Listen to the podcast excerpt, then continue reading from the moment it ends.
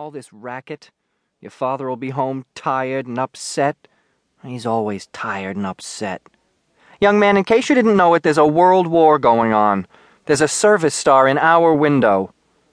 Just means family's in the war. Frankie, your brother got wounded fighting for your freedom. What about the freedom to listen to the radio?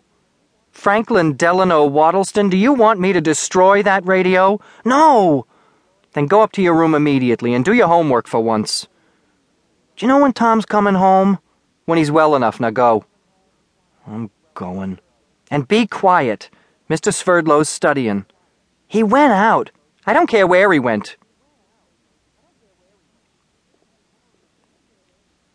Hey, Mario.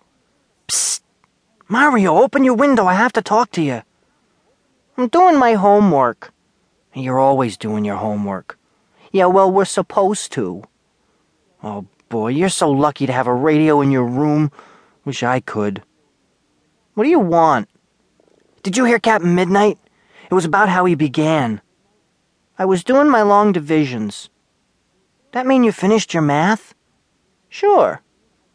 I was gonna. But Sky King came on and he was being chased by giants. Then Captain Midnight. It was so great I forgot about my math. Frankie, I gotta go. My mother wants me to have my schoolwork done by the time she gets home. Mario, wait! What? What about geography?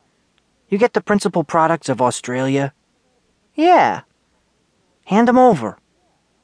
You know, one of these days when I pass my homework to you, it's gonna drop between the buildings. I'd go down and get it. What if it were night and it was dark? Street lamp shines through. Or your glasses broke? I'd feel my way. Anyway, how come I'm always the one that does the homework? 'Cause you're the one that gets the A's. So? I don't get 'em in anything. Miss Gomez says you're a daydreamer. And Billy says you're setting a world record for being kept after school 38 times. None of his beeswax. Miss Gomez knows you copy my work. How come? She asked me. Gee willikers, you're told? Well, she wanted to know why we always have the same answers. So I said we live in these houses with rooms and windows opposite, so we work together. Then I said your father works two jobs, that your brother got wounded in the Pacific and will be home soon, that your mother takes in a boarder whose name is Mr. Swerdlow who's studying to be a doctor. Why'd you tell her all that? She asked me. Nosy Parker. Hey, Mario. What? You like the way Miss Gomez looks? Hubba hubba. She could have been a movie star. Good as Veronica Lake, but guess what? What? I saw her cry. Veronica Lake? No, Miss Gomez. When? Last week. What happened? Her boyfriend got wounded in Europe. Oh.